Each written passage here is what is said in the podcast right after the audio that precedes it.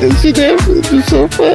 Peguem o pipoca de microondas e vamos a mais uma sessão aleatória. Nesse podcast a gente sorteia um filme, premia categorias improváveis do cinema e analisamos temas do qual não temos nenhuma qualificação para falar sobre, como os scanners médicos, os hippies e os ativos de investimento. Ô, Xi, qual que é o brinquedo dos anos 80 que você gostaria de ter criado? Ah, só um minutinho pra me recompor aqui, cara. Olha, eu era fã do Pula Pirata, que não vendeu, não deu grana pra ninguém, mas eu era muito fã dele. Eu tinha um pula pirata. Meu irmão teve. Mas o que vendeu foi o Cubo Mágico, né? Marina, se você desse nomes para as fases da sua vida, que nome teria a fase que você está vivendo agora? Olha! Olha aí. Não vale falar dorama.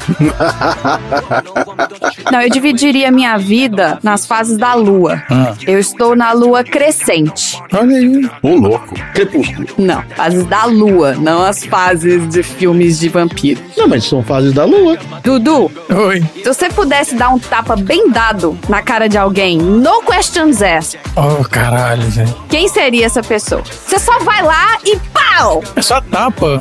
Sim, é só um tapa. E é do nada. Não do nada, porque nunca é do nada, mas assim, num momento inesperado. Eu não queria estimular a violência dessa maneira, não, mas Você pode até escolher o momento que você vai dar o tapa, inclusive, se você quiser complementar a sua resposta. é, depois que o digníssimo presidente perder as eleições, ele merece um tapa na cara e pé na bunda pra cadeia. Como assim depois? Tem que ser depois. Ele merecia antes, durante e depois. Ah, todo dia de manhã no refeitório da cadeia levar um tapa na cara só pra ficar esperto. Ah, mas ele não pode. Pode tá quebrando, tá foda. Um bom dia, só pra acordar ligado. Só pra lavar o rosto. Só pra tirar a remela do nariz só.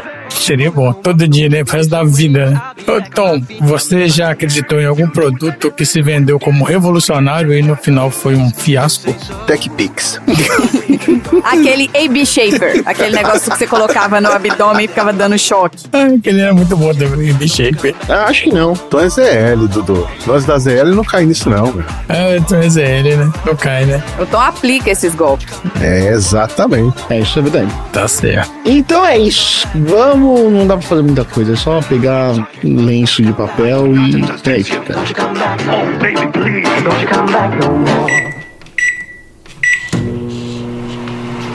Você é feliz? Porque eu sou feliz. E se você é feliz e eu sou feliz, então eu sou feliz. Você é feliz? Você é uma figuraça. Sessão aleatória. Baby,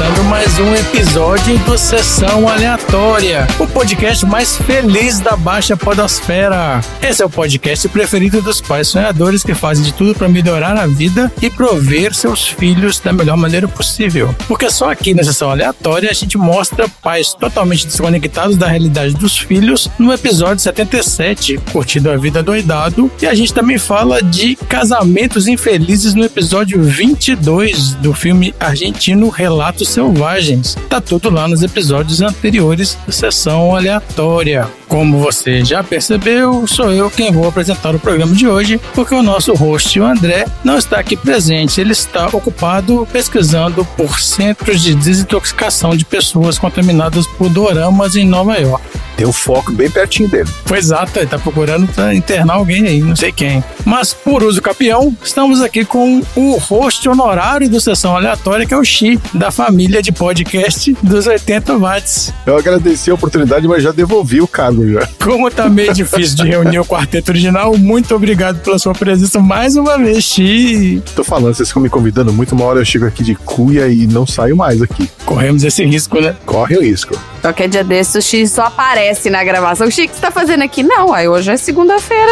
oito, né? Ué, não era? Não era pra tá?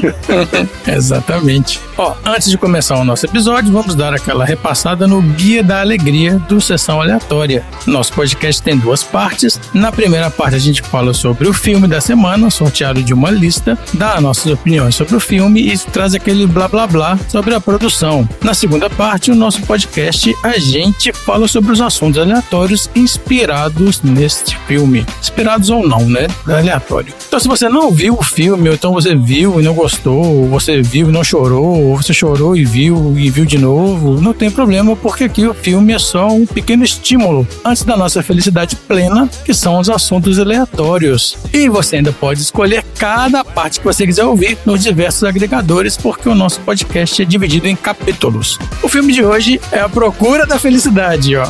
Um filme sobre resiliência e superação baseado em uma história real de um homem chamado Christopher Gardner, um vendedor que perde tudo o que tinha e passa a viver nas ruas com seu filho de 6 anos de idade, tendo como última esperança estagiar para conseguir um emprego em uma grande financeira. E esse filme foi sorteado na nossa sessão temática, onde somente os aleatórios colocam os filmes. E o aleatório sorteado foi o aleatório número 1. Um. Quem é o aleatório número 1? Um? Quem? Quem mais? O Chico. Yo, sou eu, sou eu. Olha só, e o tema da sessão era Dia dos Pais, em minha homenagem. Assim, o Dia dos Pais foi criado só esse ano, tá, gente? Nunca teve antes. É a primeira vez. E Marina, quais outros filmes não foram sorteados no baldinho temático? Bom, gente, além do A Procura da Felicidade, o que o Dudu assistiu é A Espera da Felicidade, também tinha aqui o Em Busca da Felicidade, tinha aqui o The Pursuit of Happiness, tinha aqui A Procura da Felicidade, Em Busca da Felicidade. Inclusive, o filme sorteado de hoje, ele era o Em Busca da Felicidade, que a pessoa que digitou, digitou Em Busca da Felicidade. É, rolou uma preocupação aí sobre qual era esse filme. The Quest for Happiness, The Search for Happiness, The Looking on Google for Happiness. Por ser o aleatório número um, a gente respeita os mais velhos e a gente foi lá conversar assim: Oxi, você digitou errado, porque Em Busca da Felicidade é um filme de adolescente com os adolescentes transantes, né? Que você olha lá, aquele filme é filme de adolescente transante, gente, não é outra coisa. Ah, é, com certeza. E aí o Steve falou assim: não, não, não, é o, é o do Will Smith mesmo. Falei, bom, então tá bom. Só queria checar porque era o que a gente pensava que era também. Pois é, é que na hora de preencher o formulário lá, que vocês fizeram a pergunta é que filme vem à cabeça? E eu nem fui checar, né? O nome a- a- do título em português já tá aqui logo em busca e pronto. Mas esse Em Busca da Felicidade é o título em português de Portugal. Em português de Portugal, exato. Se fosse o Fabioca colocando filme, a gente já falava, não, beleza, a gente sabe que filme que é. Só que o Fabioca colocou o título em inglês.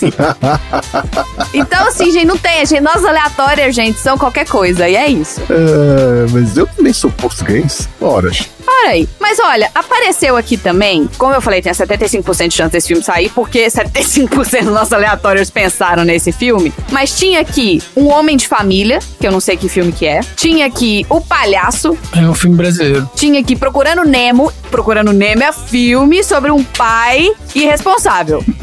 fato, fato. Como assim, cara? É, o pai irresponsável. O pai responsável é Dragon Ball.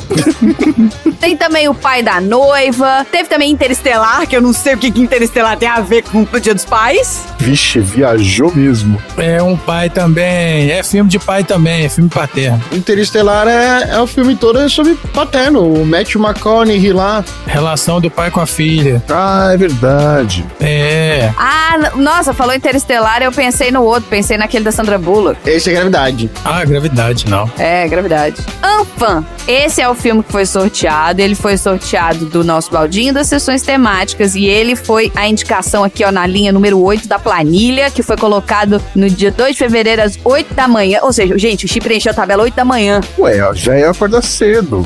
Olha só, esse é o cara comprometido. É o nosso aleatório número um. Só não é mais comprometido que a nossa aleatória número 11, a Gabi, que coitada, acorda cedo por causa da Luísa e nem dorme, que preencheu às 7 horas da manhã.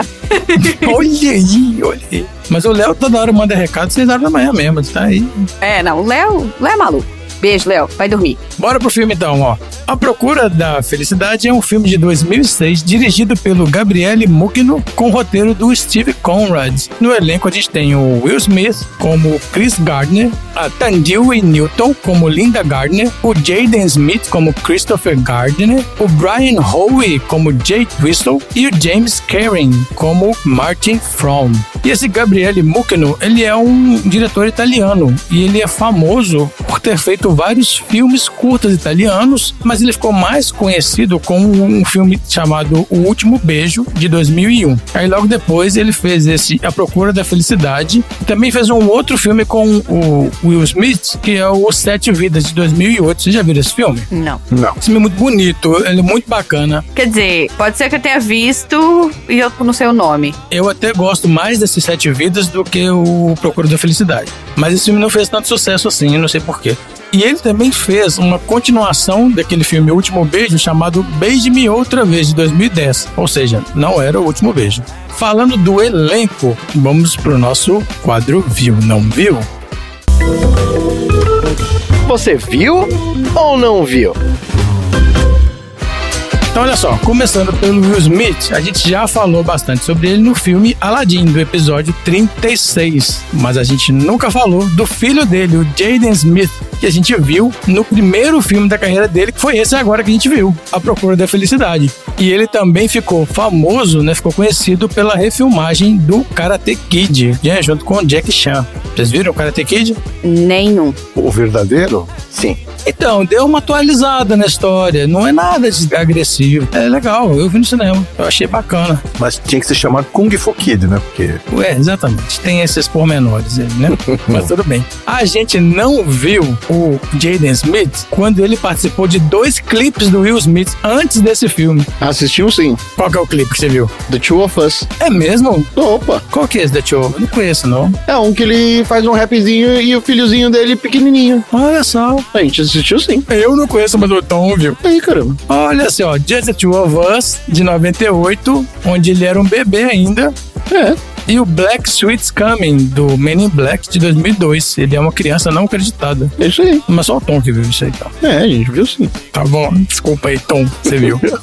A Tandil Newton a gente viu no filme Entrevista com o Vampiro, como Ivete. E a gente viu também no Missão Impossível 2, ela é a Nia Hall. E também no filme Crash no Limite, que ela faz o papel da Christine. A gente não viu ela no filme chamado Flertando, tracinho, Aprendendo a Viver. O que tem a ver os dois verbos, cara? Então, o filme chama Flertando Ifen, Aprendendo a Viver. É, mas tradução brasileira é Herbert Richards, né? É, em inglês chama só flirting, mas aí eles têm que colocar o Aprendendo a Viver depois pra chamar a atenção do público. Que realmente é isso que faz as pessoas assistirem o filme, entendeu? É, Não, mas ele não pensa que é uma coisa, né? Tipo, só flerto. exato. Então, eu queria entender como é que é que a menina aprende a viver flertando.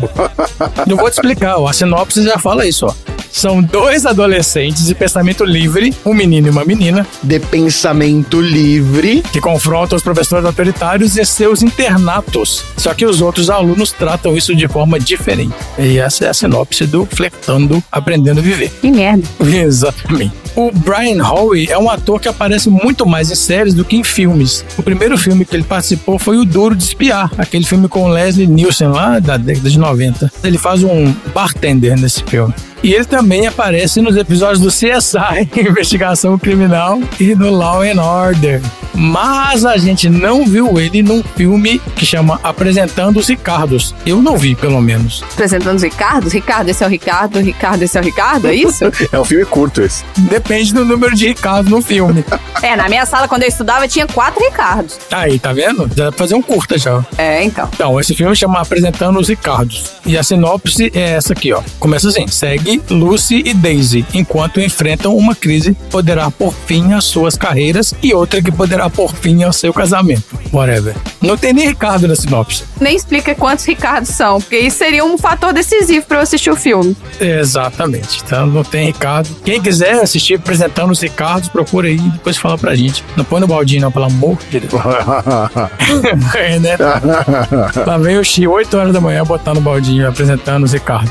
O James Karen é um ator veterano de Hollywood que já apareceu em diversas séries. Olha só, ele apareceu na Gato e o Rato e apareceu até em Seinfeld. Em filmes como Poltergeist, o Fenômeno, e naquele Um Domingo Qualquer, de um americano. Filme bem conhecido aí, com o Al Pacino e tal.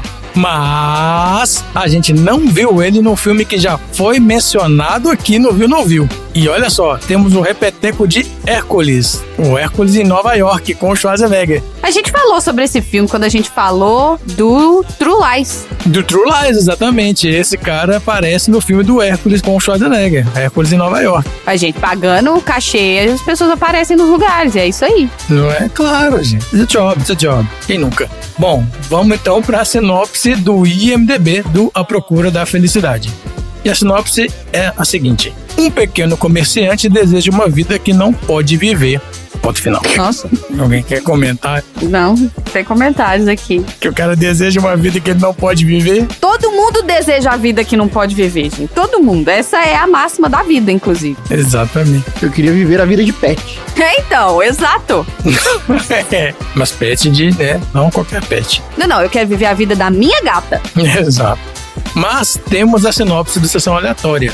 Então, aqui, ó, baseado em uma história real sobre um homem chamado Christopher Gardner, que investiu pesadamente em um dispositivo conhecido como scanner de densidade óssea. Ele sente que conseguirá vender esses dispositivos e ficar rico. No entanto, eles não vendem bem, pois são marginalmente piores que o raio-x, a um preço muito mais alto. E enquanto o Gardner fica trabalhando para sobreviver, sua esposa o deixa, aí ele perde o apartamento e é forçado a viver nas ruas com seu filho. Ele continua a vender scanners de densidade óssea, ao mesmo tempo em que faz um estágio não remunerado como corretor da bolsa, com poucas chances de avançar para uma posição remunerada. E antes que ele possa receber o pagamento, ele precisa superar a concorrência com os outros estagiários durante seis meses de treinamento e vender seus dispositivos para se manter e manter o filho. E é isso o filme. E aí, Muito melhor. todo mundo já viu de novo? Teve gente que chorou, teve gente que não chorou. Não, dessa vez eu não chorei. Só fiquei sofrendo de novo. Ah, eu já tinha visto várias vezes e eu vi de orelhada. Gente tava fazendo a pauta e vendo o filme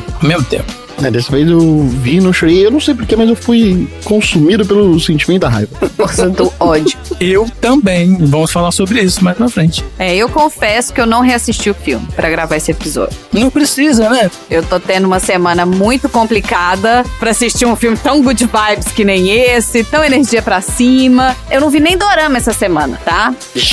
Ixi, Maria! O quê, meu Deus? Então, né, o bicho pegou.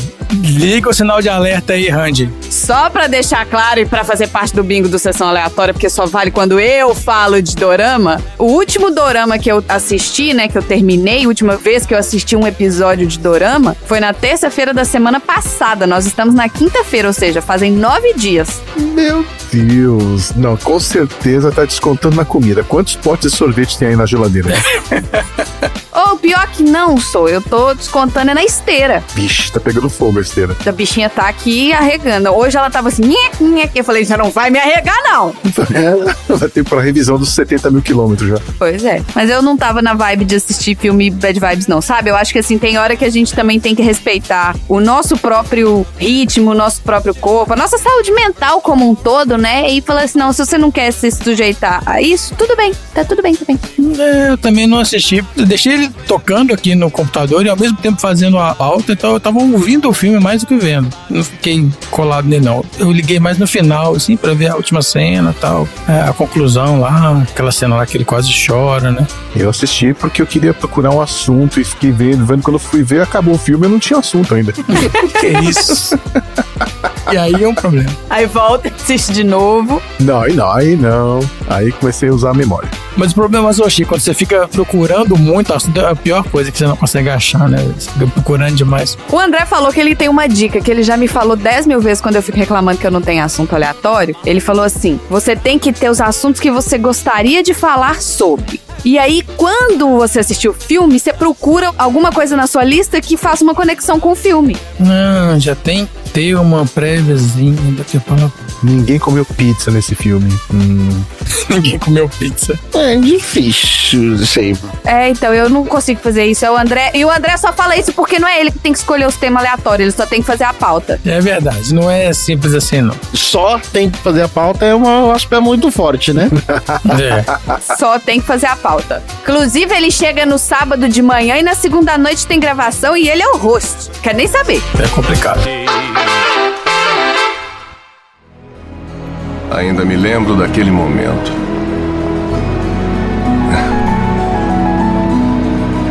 Todo mundo me parecia tão feliz.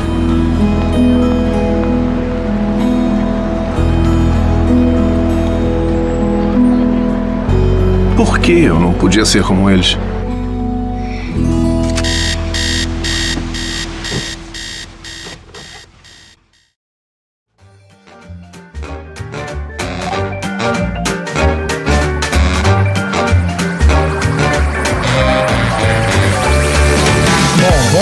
Aqui de algumas curiosidades sobre o filme. Ó. O empresário Chris Gardner, ele mesmo percebeu que a sua história tinha um alto potencial para se tornar um filme de Hollywood, depois que ele participou de uma entrevista num programa da emissora de televisão ABC em janeiro de 2002. O programa chama 20 por 20, 20 for 20. Te conhece? Deve ter, não conheço. Eu porque eu não assisto TV aberta, né? Ah, é só dorama. É um programa bem tradicional esse programa. Quando fizeram um dorama sobre o 20 for 20, ela vai saber. É tipo um Globo Repórter. É, né? É, eu não sei. A única vez que eu parei pra assistir TV aberta aqui foi na invasão do Capitólio. Olha aí. Que eu tava assistindo ao vivo o rolê lá, na CNN. O pau tá quebrando aí, né? Então, olha só, ele publicou a sua autobiografia em 23 de maio de 2006 e depois se tornou um produtor associado do filme. É, ué, tem que lucrar com a própria história, ué. E aí o longa, obviamente, tomou algumas liberdades de roteiro com a verdadeira história, né, da vida dele e alguns detalhes e eventos que, na verdade, ocorreram ao longo de vários anos foram compactados num tempo relativamente curto. E o Jaden, apesar dele ter oito anos, né, na época da produção, ele foi retratado como sendo um garoto de seis anos. Caraca, ele tinha oito anos? Tinha oito anos. Ah, não tem os adoledutos? Ele é um bebeança, que é um criança bebê, bebê criança. Bebeança. Bebê Hans. Bebeança é muito bom, cara. Babyança. Só que não. Olha aqui, ó. O Chris Gardner inicialmente pensou que o Will Smith seria uma má escolha para o papel, mesmo ele sendo bastante conhecido, é, mas por ele também ser muito ator de comédia, né? Mas aí a filha dele, a Jacinta, ela falou assim: se o Will Smith consegue interpretar o Muhammad Ali, ele pode interpretar você. E aí a filha dele convenceu ele a dar o papel pro Will Smith. Olha só que legal. No filme, o título, quando você vai ver a capa lá, né, do título, né, no pôster, a palavra happiness tá escrita com Y ao invés de I. Vocês perceberam isso? Uhum. E aí, esse happiness com Y, ele vem de um desenho que o filho dele fez no mural de uma creche que ele frequentava, o filho do Gardner. Aí, aí eles mantiveram esse happiness com Y no cartaz. É tipo um easter egg. Ah, que bonitinho. Tem uma hora no filme que eles falam sobre isso. Tem? Tem. Olha só, não vi esse ponto, não. Ele reclama. Eles falam sobre a palavra happiness ter Y ou ter I. Aí o filho pergunta por quê. Aí o Will Smith fala que precisa ter I em happiness. Ah, É pra justificar o easter egg que ele colocou do filho colocando happiness com Y. É. E olha só, maluquice, ó. O prefeito da cidade de Chattanooga, no estado de Tennessee, organizou uma exibição do filme para os sem-tetos da cidade. Ai, cara. A esperança dele é que a história do Gardner inspirasse os cidadãos oprimidos para alcançar a independência financeira e assumir maior responsabilidade pelo bem-estar das suas famílias. Tá de parabéns aí, prefeito de Chattanooga, filha da puta. Ele também distribuiu aqueles scanners pra todo mundo sair correndo. O cara, em vez de melhorar a condição da população da cidade, ele passa um filme pra você se melhorar, Pra você melhorar a sua dependência financeira. Sim. Alô, MBL.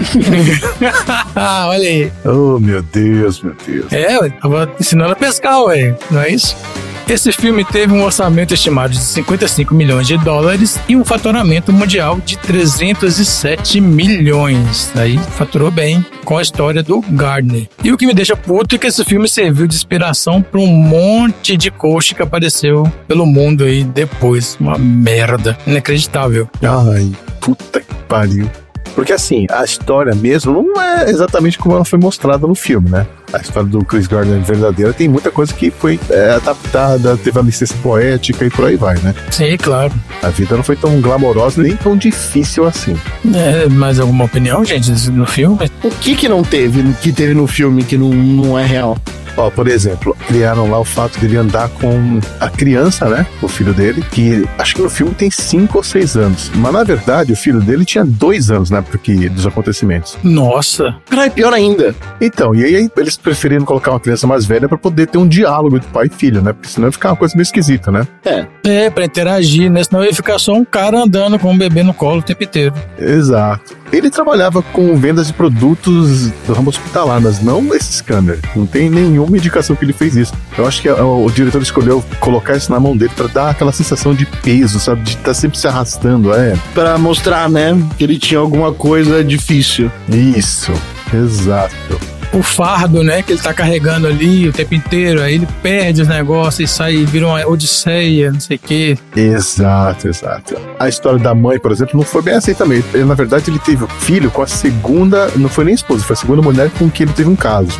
E foi um caso esquisito que eles usavam até drogas pra alcançar o prazer sexual, era uma coisa muito louca, que ele não teve com a primeira esposa, Caralho. Entendeu? Eles romantizaram, então, né, a história, romantizaram demais. Romantizaram. Foi feito pra mostrar, tipo assim, olha como foi difícil, mas é o filme coaching perfeito, né? Foi difícil, mas nem tanto, né? É, agora sim, por exemplo, aquele estágio que ele fez lá na Team Wither, ele recebia. Ele ganhava mil dólares por mês como estagiário. Então, assim, Olha aí. não ficou aquela coisa do tipo, olha, eu tô lá me matando pra estudar, mas não ganho nada. Ah, mas tem que dar uma romantizada na história pra fazer filme, não tem o que fazer. Sim, É, é filme, né, gente? Não, tudo bem, mas quando você pega os aspectos e transforma a parada bem apelativa, assim, aí é chato, né? uhum. Se ele dissesse, ele nunca dormiu no metrô, eu parava a gravação agora.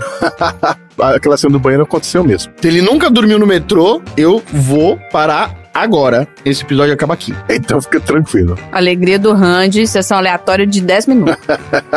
Não, aquela cena aconteceu mesmo. Eu acho que foram duas semanas, se não me engano, eu li a história dele. Foram duas semanas que ele fez isso com o filho. Olha aí. Mas tem muita coisa que ficou diferente. Então, assim, foi difícil? Foi. Mas não foi bem como foi mostrado no filme, não. Por exemplo, não falaram que ele tem uma filha. Ele tem uma filha. Né? Então, assim, também não aparece no filme. Com a mulher mesmo, que ele era casado com ela. Não, foi a segunda mulher. Mulheres sendo omitidas em histórias de superação? Ah, que surpresa! Imagina, né? Isso nunca acontece, né? Tá vendo? Estamos destruindo o filme, né? Pouco a pouco. Exato. A gente ficar mais 5 minutos falando aqui, a gente desiste, vocês sabem, né? Não é? Vamos pro troféu aleatório, então, gente.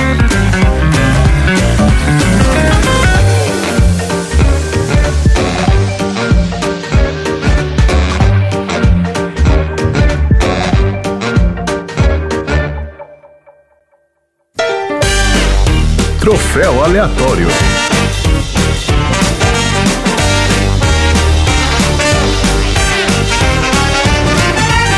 Marina, define aí pro nosso ouvinte o que é ganhar o troféu aleatório.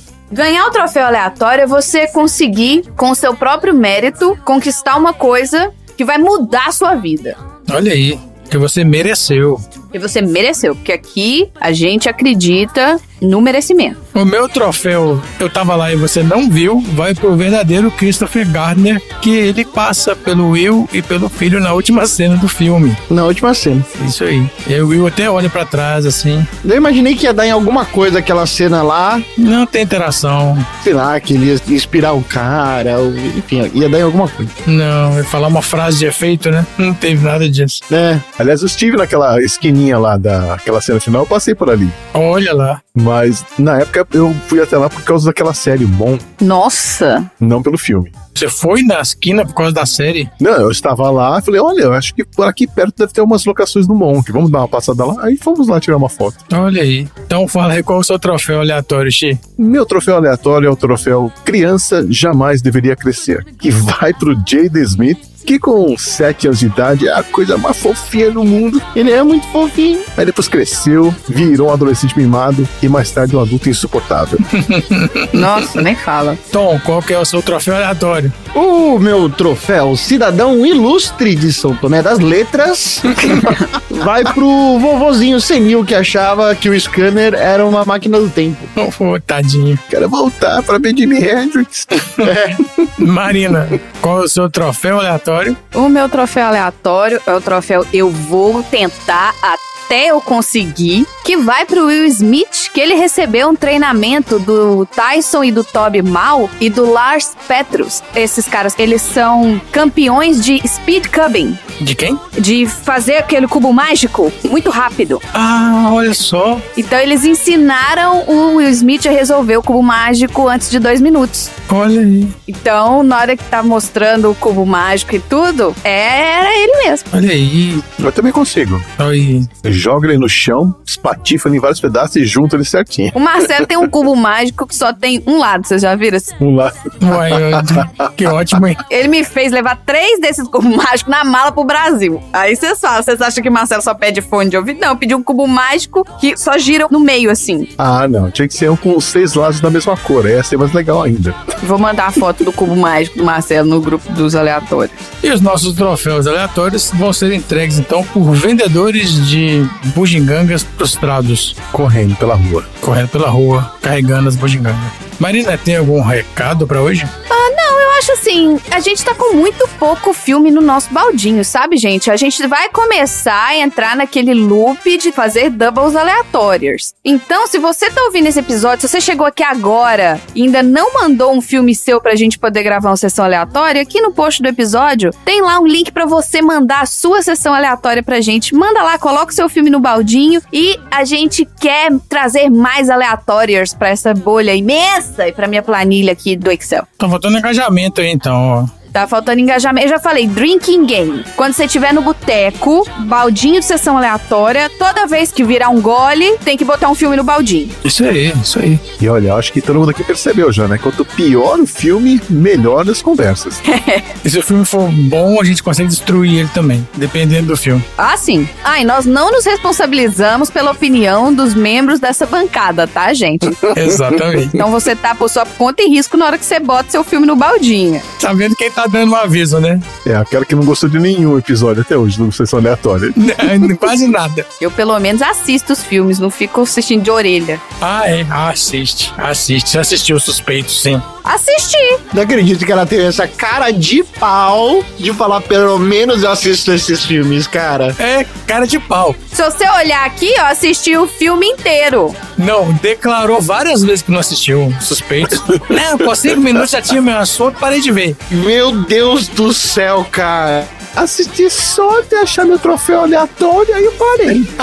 Não parei, não, porque eu falei que o filme continuou rodando enquanto eu fazia minha pauta. Então vamos aos nossos assuntos aleatórios.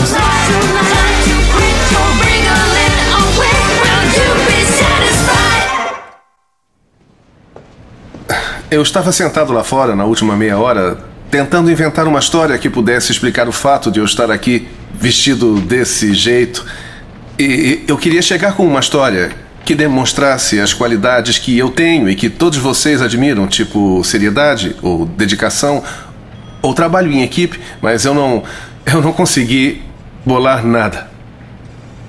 Então a verdade é que eu fui preso por não pagar multas de trânsito. Multas?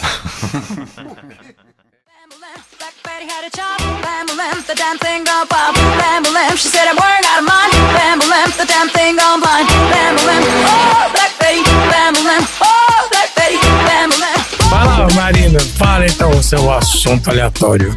Bom, gente, é, eu só queria declarar aqui antes de eu começar meu assunto aleatório que se você usa aquela frase, nem todo homem, quando vai se referir a qualquer coisa que a gente fala, mas homem faz isso, homem faz aquilo. Se você defende os seus amigos quando eles estão fazendo piadas machistas, homofóbicas, transfóbicas, racistas, se você não corrige os seus brothers, se você não se envolve nesses momentos de dor de outras pessoas, você não tinha que estar ouvindo esse podcast porque eu já não gosto de você, inclusive, tá? Mas se você tá aqui ouvindo, já pula pro próximo assunto. Você não vai gostar do que eu tenho pra falar. Pra você que ficou, acho que deve ter umas três pessoas ouvindo. Eu, provavelmente, na revisão do episódio. Oi, Marina, tá me ouvindo? Tá tudo bem aí?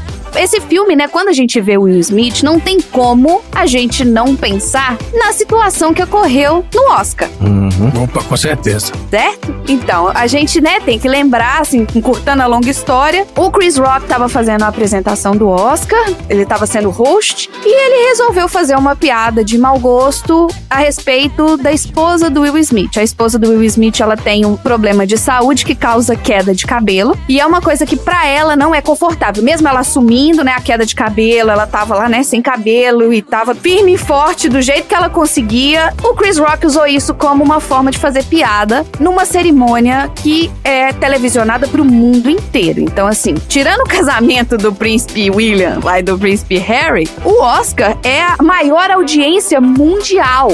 Acho que só tem três países onde não passa a cerimônia do Oscar simultâneo. O resto, todo mundo tá recebendo essa transmissão com tradução simultânea. Ou seja, aquela etapa que aconteceu lá, não tinha como ele ser cortado porque aquilo é ao vivo. Uhum. Então, o Will Smith, todo mundo sabe a história, subiu, agrediu o cara, Ele tomou as dores, né, da esposa. tomou as dores da esposa, subiu, agrediu o cara. E o meu assunto aleatório, no final das contas, eu queria falar sobre por que, que piadas sobre mulheres não são um motivo de riso. Olha aí. Olha só, gente, a gente tem que reavaliar a forma como o humor ele é direcionado às mulheres, principalmente por causa desse sexismo inerente. Um tempo atrás eu li uma matéria sobre gênero e matemática e como a gente deve tentar estimular mais ainda com que as meninas aprendam matemática, porque teoricamente meninas não são boas em exatas, nem ciências exatas. As mulheres elas são incapazes de fazer contas complicadas. E essa história, quando eu li essa matéria e eu fui olhar os comentários, todo mundo concordou, todo mundo achou, não, realmente a gente tem que estimular muito mais as mulheres a aprenderem, porque a gente sabe que é um ponto que elas não são boas. Eu falei, opa. E aí alguém chegou e falou assim: não, você tá de sacanagem, né? Nessa trilha de comentários, alguém chegou e começou a fazer piadas sobre mulheres na engenharia, mulheres nas ciências exatas. E chegou naquele ponto, né? Aí vai, conversa, vai, conversa, vem, entra mulheres na thread. E aí chegou aquele comentário. Mas você não entendeu que eu fiz só uma piada. Hum. Gente, vocês não sabem o quanto de só uma piada que a gente tem que ouvir na nossa vida inteira. E é fácil quando a piada não é a respeito de você, a respeito do que você gosta, a respeito da sua vida. Olha só, num evento em uma escola, eu peguei isso, informação da internet, tá, gente? Um evento em uma escola, um casal de 10 anos fez uma encenação numa peça. Nessa peça, entre aspas, né, o homem da casa, interpretado por um menino, perguntou: "O que tem pro jantar?" Uma menininha que vestia um vestidinho todo pomposo, sapatinho, cabelinho ajeitado, né, com aquele rostinho mais maquiado como criança, né, mas assim, todo ajeitadinho, fazendo o papel da esposa. Ela tinha feito um prato muito complexo, né? Lá eu fiz, sei lá, um prato, uma iguaria complicada. O marido, né, o maridinho, no caso, respondeu: "Ah, mas tá tudo muito bagunçado. Eu tô vendo a casa tá uma zona. Não é que isso. E aí, o público já nem sabia mais como responder a isso nessa escola. O menino achou que fosse ser engraçado. As crianças tinham 10 anos. Era pra ser uma brincadeira inocente. E as crianças estavam desempenhando um papel por diversão. Eles se divertiram muito nos ensaios. Mas aí, na hora que essa peça começou a ser encenada e que tinha um público assistindo, as professoras travaram. Porque elas falaram: opa, peraí. A gente não pensou na audiência, a gente não pensou no público, a gente pensou nas crianças representando o papel de adultos. Era engraçado você ver essa adultização da criança, o que eu já acho errado também. Que, ou seja, a criancinha de bigode carregando uma mala igual seu barriga, com aquelas crianças barrigudas carregando uma maleta e tudo mais. E era teoricamente uma brincadeira inocente, as crianças estavam se divertindo, mas aí de repente os pais levantaram um alerta, falaram: peraí, as crianças estão sendo ensinadas que existe um humor sexista, que existe uma obrigação para que a mulher, além de estar perfeita, bonita, arrumada, cozinhe pro marido e mantenha a casa toda em ordem. Isso na escola? A aceitação desse humor sexista, ela leva, inclusive, aos homens a acreditar que o comportamento tá dentro do limite da aceitabilidade social. E isso nem é frase minha não, tá, gente? Isso é frase, ó, de um homem. do Thomas Ford, ele é professor de psicologia aqui dos Estados Unidos. Mas algumas piadas sobre mulheres são algo que as mulheres aprendem a lidar muito cedo. As piadas com relação a mulheres, às custas da sua altura, do seu peso, da sua cor, da sua aparência, de cozinhar ou não, de ser boa em alguma coisa ou não, de ser inteligente, nas coisas que gosta, tudo. As mulheres aprendem, inclusive, a rir de si mesmas lentamente por muito tempo. A gente ri tanto durante tanto tempo que a gente nem sabe mais se dói ou se não dói. Olha como isso é grave. A gente se condiciona que, ah, um pouco de humor não faz mal, não incomoda. Ou então, ah, é só um- uma risadinha e, e deixa pra lá. Mas os efeitos de longo prazo para esses comentários, que são aparentemente inofensivos, têm muito peso sobre as mulheres. E se a gente considerasse real cada um dos comentários que fizessem sobre a gente? Essas piadas tornam as mulheres menos confiantes, essas piadas fazem com que as mulheres tolerem certas atitudes ou com que as mulheres eviem sinais errados. A piada machista é o reflexo de um problema muito amplo. Esse mesmo psicólogo que eu mencionei, professor de psicologia, o Thomas Ford, ele disse que o humor sexista mostrou liberar o comportamento mais sexista que os homens tinham sobre as relações e tornando eles mais hostis. A aceitação do humor sexista leva os homens a acreditar que o comportamento sexista está dentro dos limites da aceitabilidade social.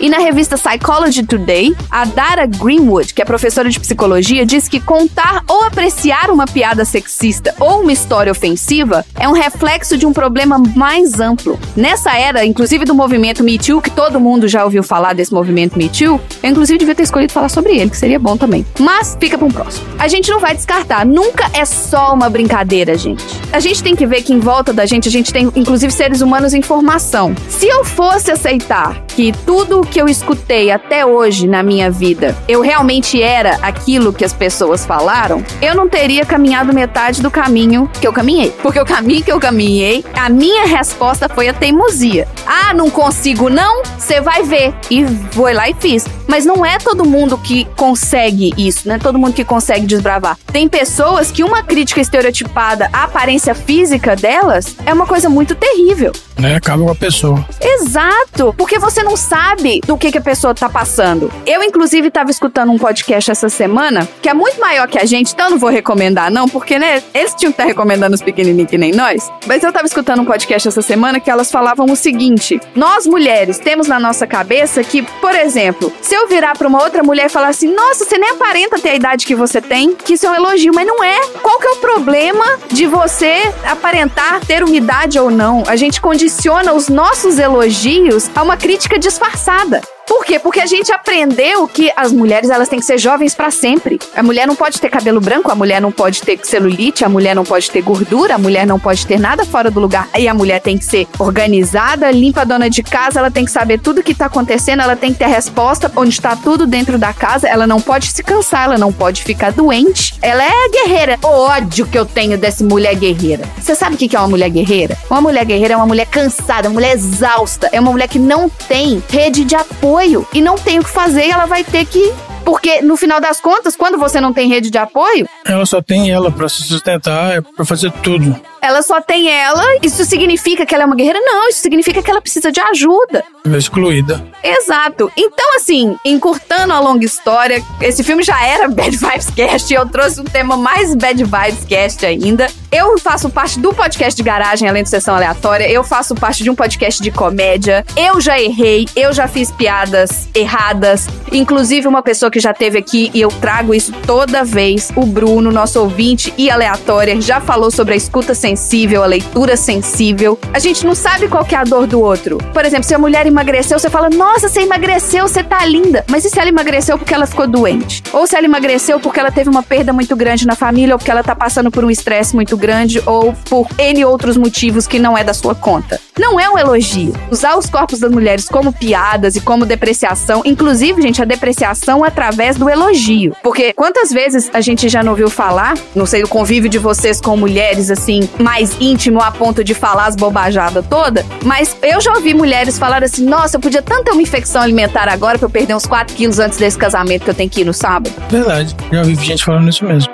Pegar uma infecção alimentar pra você emagrecer. Gente, eu trabalhei com eventos, né, muitos anos, e tinha eventos que eu fazia que o casamento era o fim de semana inteiro e era fora da cidade. Então a gente acabava convivendo com os hóspedes nos hotéis e tudo mais, porque tinha festa, sei lá, quinta, sexta, o casamento no sábado, o pessoal ia embora no domingo. Você tá passando, você escuta o pessoal falando, eu vi mulheres indo tomar, ó, são duas da tarde, vamos tomar laxante pra caber no vestido de noite. Nossa senhora. E mulheres lindas, magras. Você foram tomar laxante e passaram a tarde inteira no quarto do hotel e não aproveitaram. Por quê? Porque essa visão que traz de que tem que tudo ser perfeito, de que você não pode relaxar, de que você não pode ter um cabelo branco, é cruel, é muito cruel. E eu espero que, assim, as próximas gerações que vierem, elas vão passar por isso, porque, gente, né, a gente convive com gente escrota, mas tá melhorando, tá melhorando. E eu falo pra todas as pessoas que estão criando pequenos seres humanos, que são meninas, encorajem as suas filhas. Se você tem sobrinhas, afilhadas, contato com crianças, deixa a menina cair, porque você tem que pensar o seguinte: se um menino se estabacar no chão, você vira e fala assim: ah, ele é menino, levanta e tá tudo bem. Se a menina cai, fulaninha, cuidado! É. Deixa a menina se estabacar, deixa a menina brincar, deixa ela correr, deixa ela pular, deixa ela subir naqueles brinquedos, né? Igual seria se fosse um menino. Obviamente, tudo com segurança, sim, mas sem diferenciação de gênero entre uma criança e outra. Então, se você for comprar uma roupinha, por exemplo, por que, que as roupinhas de menino sempre tem escrito forte? O melhor, eu sou guerreiro, eu sou super-herói, e das meninas tá escrito assim: princesa. Queridinha do papai, princesinha, bonequinha. Flawless, que é tipo perfeição, sem falhas, delicada, Não, tudo errado. sweet, né? Docinho, não, não, não. Tá errado. Então, assim, esse extremo que foi uma piada numa cerimônia. E, gente, o que a gente tem que pensar é: a esposa do Will Smith estava passando por um momento que pra ela é difícil. Por mais que ela tivesse linda, maravilhosa, o marido indicado ao Oscar, porque até aquele momento ele não tinha ganho. Uhum. O marido indicado ao Oscar, ela tava lá, ó, numa cerimônia, tapete vermelho, mas ela tá sendo exposta pro mundo inteiro. Isso tá sendo televisionado, gravado, virou vídeo do YouTube em 300 milhões de canais. As pessoas exploraram essa história. Chama alopecia. Não, eu nem sabia dessa condição dela. Fiquei sabendo por causa da situação. Exato. Então, assim, é surreal o fato de que tudo ficou focado no tapa, mas ninguém pensa no que, que foi feito. E pensar também que, além dela ser uma mulher que estava passando por essa situação, ela, além de tudo, é uma mulher negra. Eu não tenho lugar de fala nenhum para falar sobre as questões que as pessoas negras passam, mas pra mulher é difícil, pra mulher negra é mais difícil ainda. Com certeza. Então, assim, a gente tem que acabar com a piadinha machista. Vai fazer piada com o arrombado que o Dudu quer dar o tapa na cara dele, porque eu tenho uma fila de gente querendo fazer tapa, e essa pessoa que o Dudu falou que ele queria dar um tapa, que todo mundo também quer, Todo mundo. essa pessoa está com as mãos sujas de sangue, tá destruindo o país, tá destruindo a economia, tá destruindo as famílias. E é isso. Meu tema aleatório é, é esse, Bad Vibes Cast. Isso aí. É, foi mais um Pistola Cast. Vamos criar meninas fortes, criar homens melhores. E a conclusão de tudo isso pro Will Smith, gente, eu não sei se vocês sabem, é que o Will Smith foi banido do Oscar por 10 anos. É, pois é. Foi banido da cerimônia. Ele não pode participar da cerimônia por 10 anos, mas o que eles não falam é que, por exemplo, o Harvey Weinstein, o Bill Cosby, o Roman Polanski, o Adam Kimmel, todos eles foram processados por sexual misconduct. É tipo É abuso sexual. Uhum. Tem. assédio, né? Alegações de assédio. Alguns foram, inclusive, punidos por isso. Tem gente que tá preso por isso. E ninguém fala nada em banir eles. Ninguém fala nada em tirar os Oscars. Ninguém fala nada em tirar as nomeações dessas pessoas.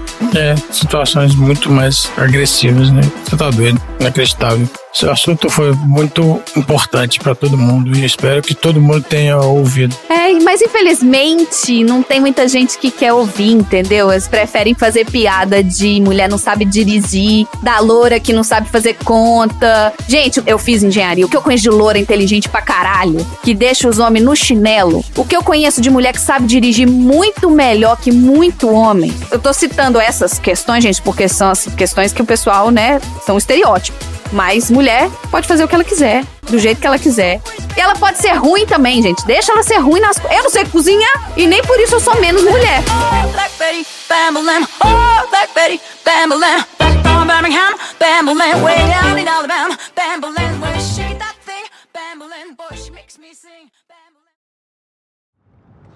É, Senhor Twistle, escuta, isso, isso é muito importante. Me desculpe, desculpe, isso é impossível. Eu consigo. Não, não consegue não, ninguém consegue. Não, não, eu garanto que eu posso conseguir. Ah, não, não dá. É, deixa eu ver. Me dá aqui. Ah, nossa, puxa, o senhor deixou uma verdadeira bagunça. Ah, tá, desculpe. É, parece que, é, que tudo gira ao redor, ao redor do eixo. Então as peças do centro nunca se movimentam. Então se é amarelo no centro, é o lado amarelo. Ah. E se é o vermelho no centro, é o lado Ah, vermelho. Ah, escuta, mais devagar. Olha, ele pode até parar, porque você não vai conseguir. Então eu vou sim. não, Vou sim. vai nada. Eu tô falando, ninguém consegue, não dá.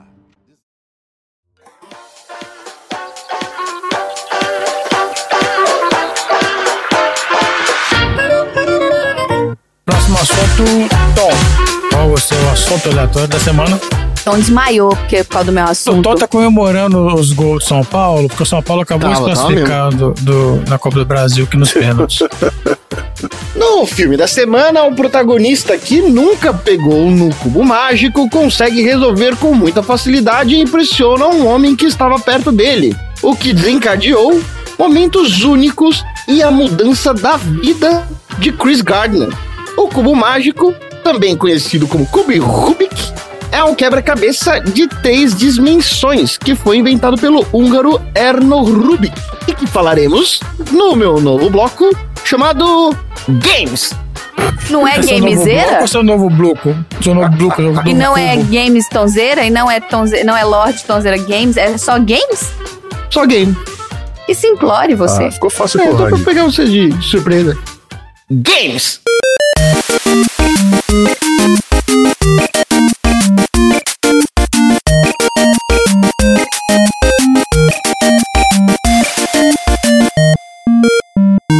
Games!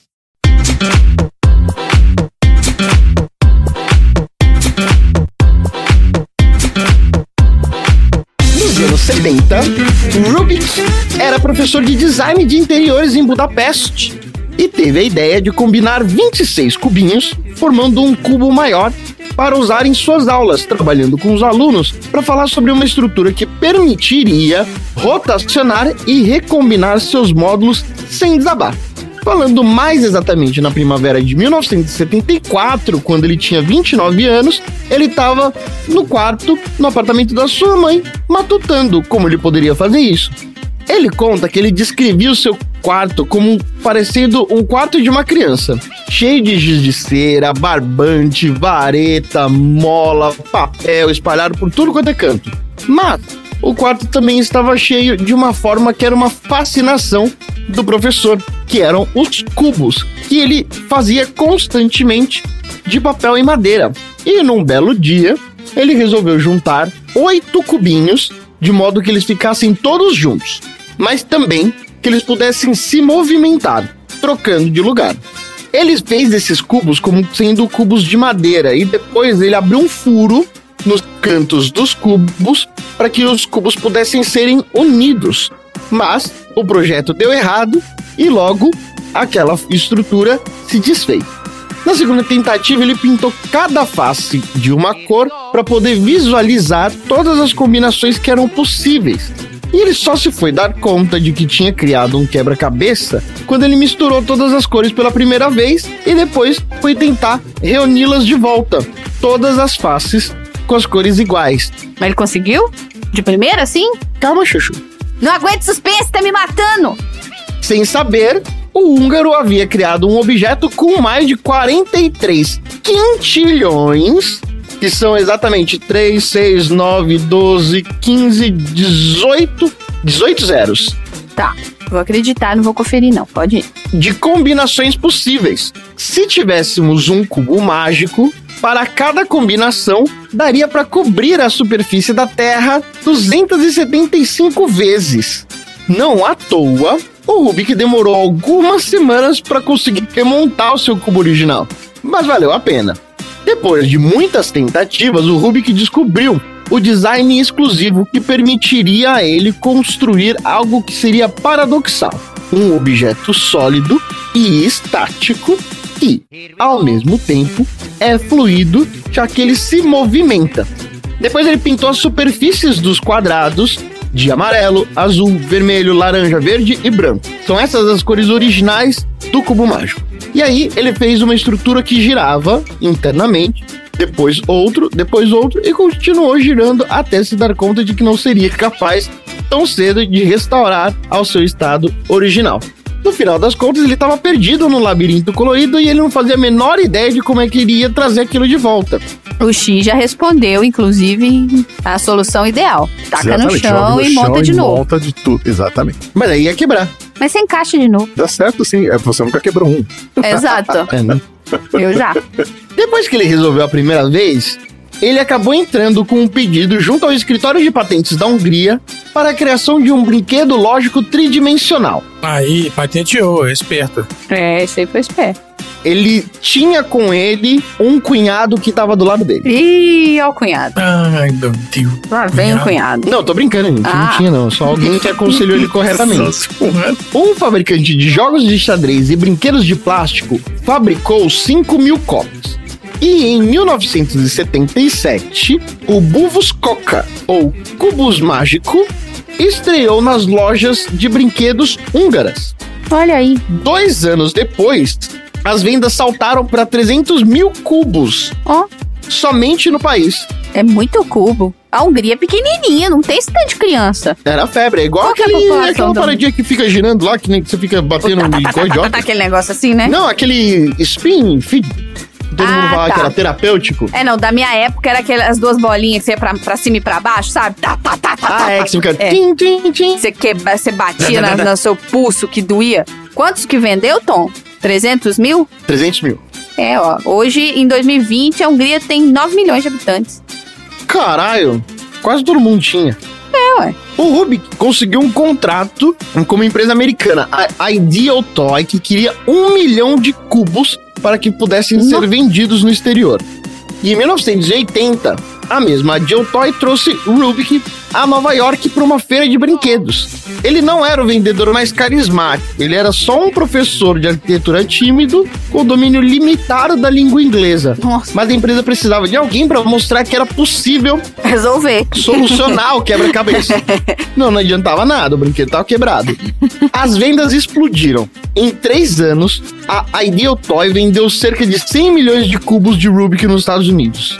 Vendeu junto com ele guias para resolver o cubo que dispararam também nas listas dos livros mais vendidos. Olha aí. No final da conta, um cara lá, um cara chamado Steve Patterson, ele foi na ousadia e alegria de falar assim: o cubo é simples de ser resolvido, ele só tem seis lados. Hum. Então, quando você tem os centros do cubo com determinada da cor, significa que aquele é o lado correto. Então, você tem que movimentar as quinas na direção da cor principal.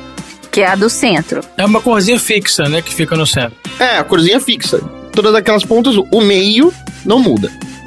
O sucesso de vendas e de popularidade foi estrondoso. Mais tarde, ainda nos anos 80, o brinquedo vendeu centenas de milhões de unidades. Nossa, centenas de milhões? A expectativa é de que um único ano nos Estados Unidos ele vendeu 300 milhões. Ué, mas os Estados Unidos tem olha 300 aí. milhões de pessoas. Mas aí as pessoas mandam um. pros parentes de, de fora. um, lembra que no, no próprio filme mostra lá, o brinquedo tinha virado febre nos Estados Unidos. É Moamba. Essa galera comprava pra Moamba, pra fora dos Estados Unidos. Porque aqui o povo não tem capa. Se você for pegar metade dos países, país não sabe nem o que, que é um cubo mágico, meu filho. E ele se tornou um ícone, sendo exposto no Museu de Arte Moderna de Nova York. Virou capa de, le- de revista, virou desenho animado na TV americana, objetos de estudos matemáticos avançados e temas de livros com métodos para solucionar que também venderam milhares de cópias. E os caras fazem campeonato de cubo mágico, né? Naturalmente que o Rubik acabou enriquecendo, tornando-se um dos poucos indivíduos a se tornar milionário por meio de empreendimento pessoal no antigo bloco socialista de países aliados à União Soviética durante a Segunda Guerra. O cubo mágico foi uma espécie de unicórnio antes de o termo ser consagrado pelas startups tecnológicas. Essa foi a primeira, a primeira startup, Olha aí. primeiro unicórnio. Olha aí. O cara tinha uma empresa só de uma única ideia, de um único produto. Os cubos cativam programadores de computador, filósofos e artistas. Foram publicados centenas de livros que prometem explicar estratégias de resolução cada vez mais rápidas, analisando princípios de seu design e explorando também o seu significado filosófico.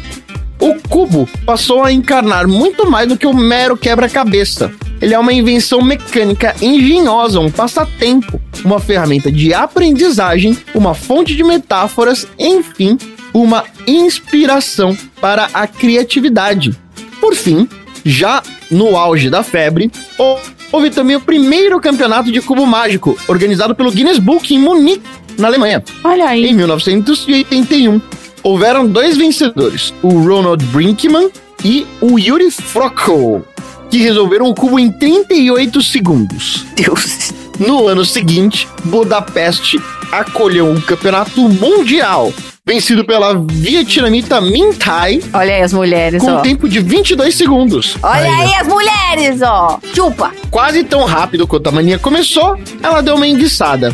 As falsificações baratas inundaram o mercado e a demanda diminuiu. Em 1986, o New York Times publicou um artigo desanimador que mais parecia um obituário chamando o cubo de meteoro brilhante que se apagou. Nossa senhora. Quase 40 anos depois, a velocidade da resolução do cubo evoluiu de maneira espantosa e o recorde mundial atual é de quanto? Imaginem vocês. É, Dois segundos. Não, dois segundos você não consegue nem pegar o cubo, pô. Não, mas é tipo isso mesmo. É tipo 3,5 segundos. É um negócio assim. O recorde mundial, o Dudu, na, na- acertando a, a dízima ali, ele foi o que chegou em cima. O recorde mundial atual é de 3,47 segundos. Olha Olha aí. eu chutei, hein? No, no, no- Estabelecido no- em pesquisei só. 2018 pelo chinês Du Yusheng. Olha aí. Ah, Eu é? fico chinês. imaginando claro, como alguém né? consegue fazer qualquer coisa em 3 segundos. Gente, 3,45. esse aí, Mas é interessante como do eles fazem, né? Ele pode observar os lados, as facetas do cubo durante um tempo, e aí quando ele É, vai. ele faz uma leitura, né? Ele Não faz uma importa. leitura. Eu não Cara. consigo, eu não se eu consigo. ficar três horas olhando o cubo, eu não faço ideia do que eu, Eu não consigo mexer um absurdo. dedo em 3 É, não, segundos. também. Gente, eu não consigo atender o telefone. Quando ele telefone toca, eu tô vendo ele tocando. Exato. Eu não consigo nem ter reação pra pegar o telefone e atender em três segundos. O próprio Rubik nem se classificaria para os campeonatos. Ele consegue, no máximo, hoje, resolver o cubo em cerca de um minuto. Ele tá vivo? O que já é uma melhora substancial aí, porque antes ele levou um mês para resolver pela primeira vez. Mas peraí, ele tá vivo? Tá, tá com tudo. Ih, Com tudo. Então, bom, o cara tinha 29 anos quando ele inventou. mas eu não prestei atenção que ano Foi que em foi. 80. Ah, nossa. É, né? A gente tá vendo. Depois fala aí que assiste os Você filmes falou também. que ano que foi? Eu não prestei atenção. Lógico que eu falei, menina. Falou, falou não. que foi 80, ele falou. E no fim, ele fala uma coisa que serve de lições para todos nós. Ah, Ele diz o seguinte: é uma solução elegante e ele está muito mais interessado na qualidade do que na resolução baseado num tempo cronometrado de algo que não se sustenta. E é isso, olha aí. o episódio. Não é isso episódio, Games. não, que falta. Games. É, não, é Obrigada a todo Games. mundo. É isso aí, Não, boa noite. Não, não.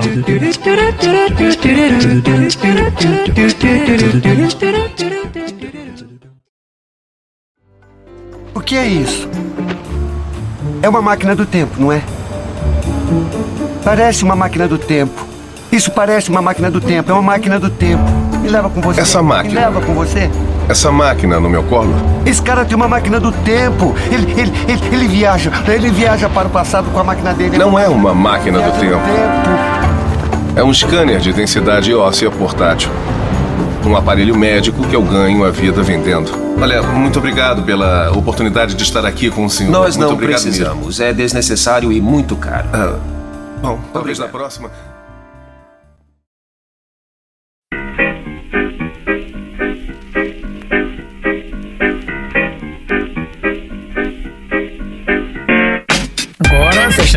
De ouro, nosso convidado o X, X, seu O assunto Xi não é convidado aqui mais. Eu só queria declarar Ele é mais, isso. ele é mais, não. Ele não é Se convidado. fosse convidado, É. ele teria sido o primeiro a falar. Eu só tô esperando a, a quinta cadeira aqui na bancada já, porque, né? Bom, no filme nós acompanhamos o Chris Gardner investir todo o dinheiro da família na compra de um estoque de scanners portáteis para ossos e tal. Mas a máquina revolucionária se revelou uma tremenda furada, ele perdeu praticamente tudo que tinha conquistado e teve que recomeçar a vida, né? Isso pode parecer um acidente de percurso, mas tem muita gente que perde tudo por investir nas coisas erradas, ou acreditar em promessas infundadas, ou porque não tem noção de quanto está gastando. Então, no meu assunto aleatório de hoje, eu vou contar alguns casos de pessoas que sentiram na pele o que o Chris Gardner sentiu e perderam tudo o que tinham. Olha aí, Eita. você vai falar da galera que ganhou loteria? Também. Mas eu vou Ou começar. falar em loteria, eu queria uns números de vocês, gente, porque tá 480 milhões. Eu vi hoje, eu acho que eu vou jogar Aí amanhã. Eu vou mandar no Pede no privado. grupo Treze lá, a gente confirma, Não, peraí, não. Treze É, não, esse é pra ganhar mesmo. Agora, a gente fala no privado, senão vai ter vários ouvintes jogando o mesmo jogo, entendeu? É, É. claro que não, tem que falar agora não. No grupo manda lá. Mas eles não estão nos Estados Unidos? Como você Não, sabe. importa, Como tem, tem sabe? ouvinte lá, ué, não sei. A gente pode ter. Tem ouvinte algum. com parente lá, tem ouvinte de Valadares, gente. É, sempre tem alguém Ah, é. nos Estados Unidos. Valadares tá aqui em massa nos Estados Isso Unidos. aí. Tem um túnel, não sei se você já ouviu falar, Tom, mas tem um túnel É. que sai de Valadares e vai cair aqui Direto. em Boston. É como se fosse uma rodovia, É, é um túnel debaixo porque da tem terra, assim. aquela que vai de São Tomé das Letras até Machu Isso. Picchu. Aí você faz o Exatamente. contorno. A baldeação e vai direto pra. Vai governador Valadares, Boston. É isso aí. Isso. Continua, Chico. Vamos lá, vamos começar com o guru da autoajuda, o Tony Robbins. Antes dele se tornar um escritor de best-sellers milionário, fundar mais de 12 empresas, dar conselhos furados para o ex-presidente dos Estados Unidos, o Bill Clinton, o Tony foi um jovem que passou dificuldades na infância por conta de sua mãe, que, além de ser abusiva, também não tinha saúde financeira para manter o lar.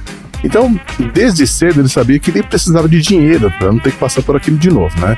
Quando ele fez 25 anos de idade, ele conheceu uma ricaça que andava de Rolls Royce Ó. em um bairro rico lá na Marina Del Rey, na Califórnia, onde ele estava morando na época. Aí ele puxou o assunto, perguntou como ela ganhava dinheiro e tal, e essa mulher revelou que o marido dela era dono de uma corretora de penny stocks. Penny stocks são ações negociadas na bolsa de valores com cotações bem baixinhas, né?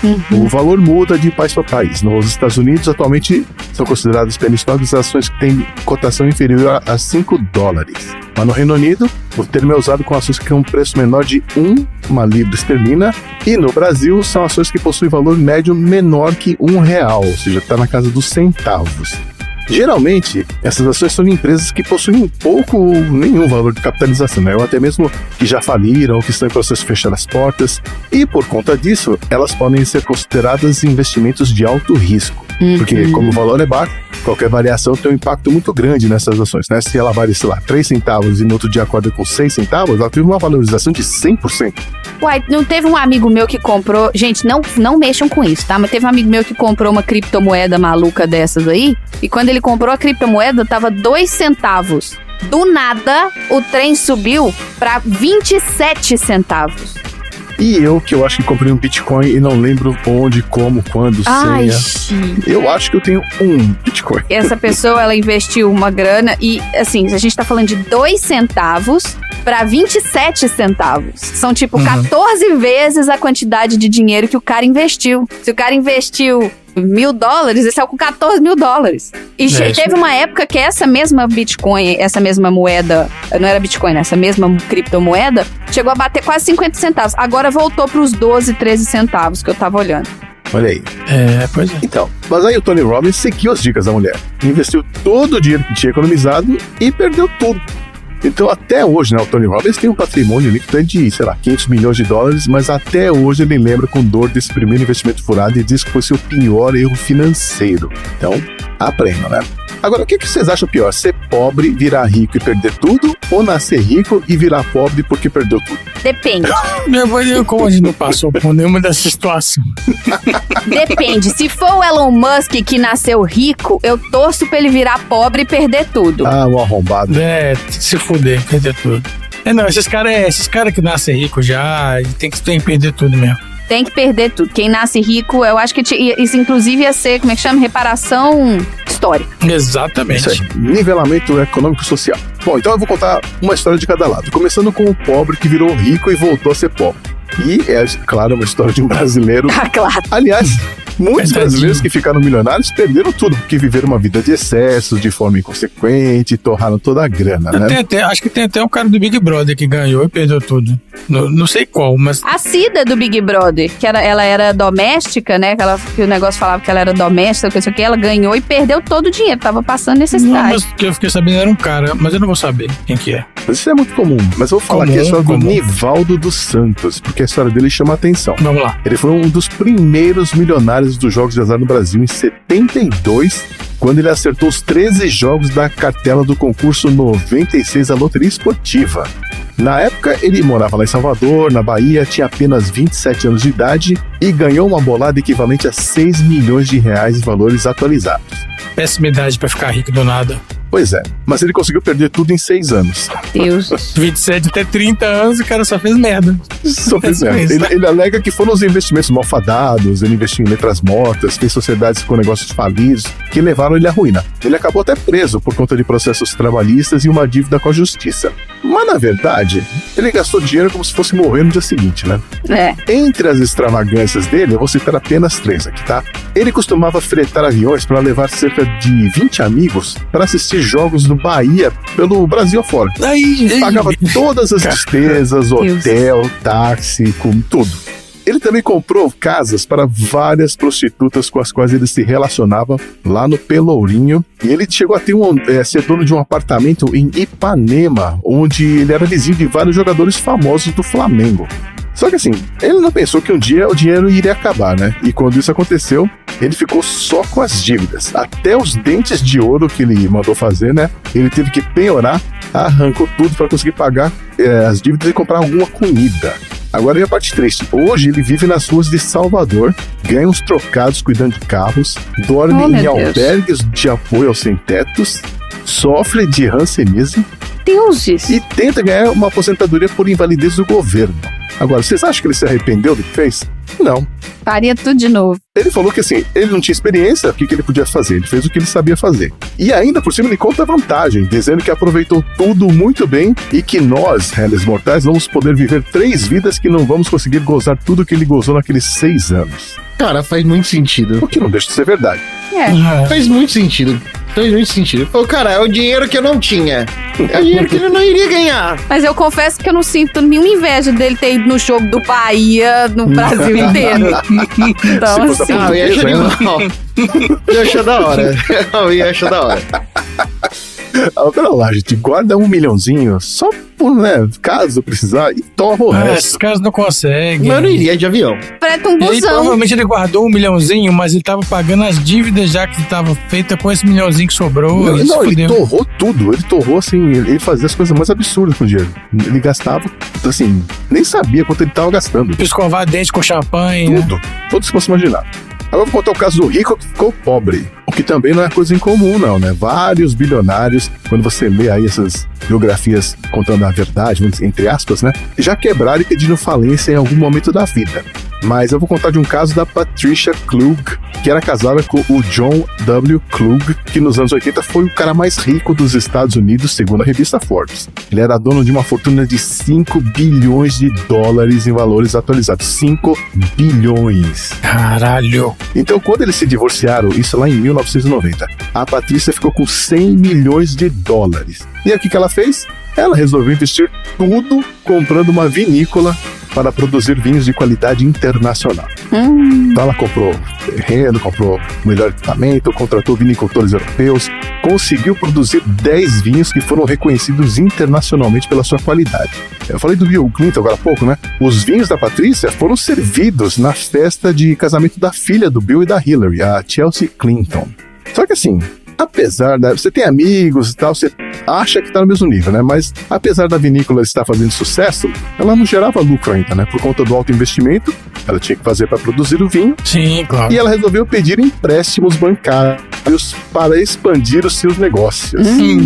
E ela fez isso quando? 2007. O que, que aconteceu em 2008? Ah, caralho. Crise financeira, né? Aquela que é considerada por muitos economistas como a pior crise econômica desde a Grande Depressão e que foi culpa da bolha imobiliária nos Estados Unidos, né? Causada pelo aumento dos valores imobiliários. Como a Patrícia não vendia toda a produção de vinhos que ela produzia, ela não conseguia se livrar da produção toda. E ela já estava com várias dívidas com os bancos. Quando bateu essa crise, ela não conseguiu mais pagar os empréstimos. Não conseguiu mais bancar os custos de produção. E aí a coisa foi rala abaixo até que ela perdeu tudo. Ela chegou a vender joias, tudo que ela tinha em casa e tal, mas não foi suficiente e ela declarou falência em 2011. É, isso aqui nos Estados Unidos é uma coisa que é possível, porque você pode declarar falência de pessoa física, inclusive. Não só, por exemplo, da vinícola. Tem muita gente que se livra de dívidas médicas depois que já não tem mais como pagar, que declara falência pessoal. I declare bankruptcy. Eu queria saber como é que funciona isso, né? Se você sobe num caixote, pega um e fala, Ei, eu estou na bancarrota, alguma coisa assim, sabe? Bom, enfim, aí a vinícola foi confiscada pelo Banco da América e apareceu um sujeitinho espertinho, um tal de Donald Trump, e comprou a vinícola por uma micharia. Mas foi graças a isso que a Patrícia não apenas se livrou de morar na rua, como também teve um emprego, conseguiu um emprego trabalhando, sabe onde? Na própria vinícola que era dela. Agora ela era empregada do Trump Aff, empregado de quem, inclusive? e ganhava um salário anual de 250 mil dólares. Ou seja, fica o questionamento, né? Um rico realmente chega a ficar sem dinheiro em algum momento da vida? Bom, vocês conseguem imaginar o que é perder tudo? Porque assim, eu não sou do tipo que arrisca com dinheiro, então eu não consigo nem imaginar o que é passar pelo que essas pessoas passaram. É, quando você tem nada, perder tudo né, é complicado. Mas assim, tem um documentário do próprio Donald Trump também. Que eu vi no Netflix muitos anos atrás, nem sei se ainda tá lá. É um documentário que foi feito antes dele ser presidente, quando ele era só um babaca milionário. Ele não era babaca milionário e ex-presidente dos Estados Unidos. Uma das entrevistas que a Ivanka, filha dele, deu quando ela era. Ela falou que quando ela era criança, o Trump apontou para um mendigo assim: Você sabia que aquele cara ali é 8 bilhões de dólares mais ricos do que a gente? Porque ele tava com uma dívida de 8 bilhões de dólares que ele não conseguia pagar naquela época. Pois é. Olha só. E ele apontou pro mendigo na rua, falou: aquele cara ali é 8 bilhões de dólares mais rico que a gente. Tem essa coisa também, né? Esses caras têm umas, dívidas gigantescas. né? Tem. Pois é, eu não sei como sobrevive, né? A gente deve mil reais pro banco, a gente não tem um minuto de sossego, imagina esse cara com 8 bilhões. Pois é. Só esses caras Então, não mas não. pra não acabar tão deprê o, o episódio, afinal de contas, o, o Bad Vibe Cast é Já da passou. Marina. Exato. Você para de roubar meu Bad Vibes Cast. Então, eu vou trazer um exemplo de um cara que fez a coisa certa na hora certa, esperou o tempo certo e se tornou um bilionário com um pouco de sorte. É o americano Stuart Horage, que em 2019 estava na lista da Forbes dos homens mais ricos do mundo, na posição 1277. Mas olha só a história dele. Ele se formou na faculdade em 62, mas ele teve que voltar para a cidade natal dele no Kansas para trabalhar na lojinha da família, que vendia materiais para solda. Certo. Mas o negócio estava mal das pernas e tinha muita competição ali na região, o que fez a família cogitar abandonar tudo. Só que o Stuart, né, estudado, esperto, foi se informar, foi ler a respeito de como ganhar mais dinheiro. Foi quando ele leu o livro Os Mestres do Dinheiro, do John Train, que detalhava os hábitos dos melhores investidores do mundo, gente como o Warren Buffett. E aliás, ele resolveu comprar 40 ações da holding, que era gerenciada pelo Warren Buffett, a Berkshire Hathaway. Cada ação custava 265 dólares, ele comprou 40. Com o passar dos anos, o negócio da família foi se estabilizando e e ele continuou adquirindo mais ações. Pouquinho em pouquinho sempre, né? Aí, até que ele se tornou proprietário de 5.800 ações da empresa. Agora veio o pulo gato. Essa empresa valorizou tanto que cada ação hoje em dia vale 353 mil dólares. Cada uma. É, ou seja, o Stuart tem 5.800 ações, que valem 353 mil cada uma. Nossa, é muito dinheiro. Faz as contas, mais de 2 bilhões de dólares. Só fazendo isso, comprando um pouquinho de ações e esperando 50 anos. Espera 50 anos. É, eu, eu não É. sei se é possível trilhar o mesmo caminho do Stuart, né? Mas eu tenho certeza que ele não vende mais materiais de solda. Independente do lado da balança que você está, se é do lado pobre ou do lado rico, a única certeza que eu tenho é que todos nós deveríamos aprender sobre educação financeira desde criança, porque desenvolver certos comportamentos podem fazer muita diferença no futuro de nossas vidas, né? Coisas como ter autocontrole emocional, ter disciplina, ser organizado, fazer planejamento, saber de gestão desenvolver inteligência financeira. Porque a verdade é que poucos de nós vão conseguir estabilidade financeira na vida adulta, pouquíssimos de nós vão conseguir estar na classe A na vida adulta e provavelmente nenhum de nós aqui da bancada, nem nenhum dos ouvintes vai virar bilionário. Ah, certeza. Fale por você. Mas se virar, patrocina a gente. É, eu tô até um plano de certeza. vida. Vou comprar podcast Eu mundial. tô indo bem, eu tô indo bem. Mas é muito provável que em algum momento das nossas vidas a gente, a gente tenha que lidar com dívidas, investimentos no futuro, aposentadoria, etc. Afinal, vivemos em um mundo capitalista e o capitalismo não perdoa ninguém. Isso aí. E esse era o assunto. Que maravilha, hein? Bom demais. Olha só o episódio. Bad vibes, com toques de leveza. É assim. Leves notas. Isso aí, o que, que nós aprendemos hoje? Eu aprendi a investir o seu dinheiro corretamente. Você, você aprendeu, aprendeu a investir o meu dinheiro, Tom? Que é isso que os bilionários fazem, né? É. Eles ganham É, dinheiro tá com o seu dinheiro. É isso aí. Bom, eu aprendi que pais que fazem chá de revelação de bebê com fumaça azul e rosa já estão começando dando mau exemplo na vida da criança. Eu vou dar, vou dar um disclaimer, eu vou falar um disclaimer que eu sou voto vencido. Vai ter chave relação sim e eu sou voto vencido. Eu aprendi que dá pra resolver um cubo mágico em 3.45, 47 segundos se você se dedicar. É isso aí. Se você não tiver mais nada que fazer na Mas não vida, né? fazer. Então é isso. Chega por hoje. Fala tchau, gente. Tchau. Tchau.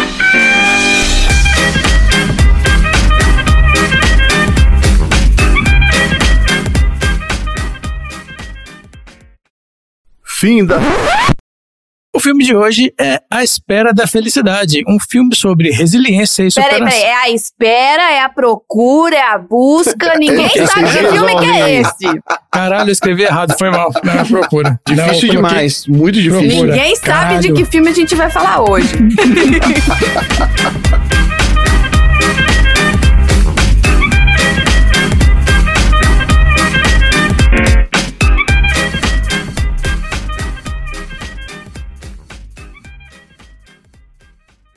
Fim da sessão.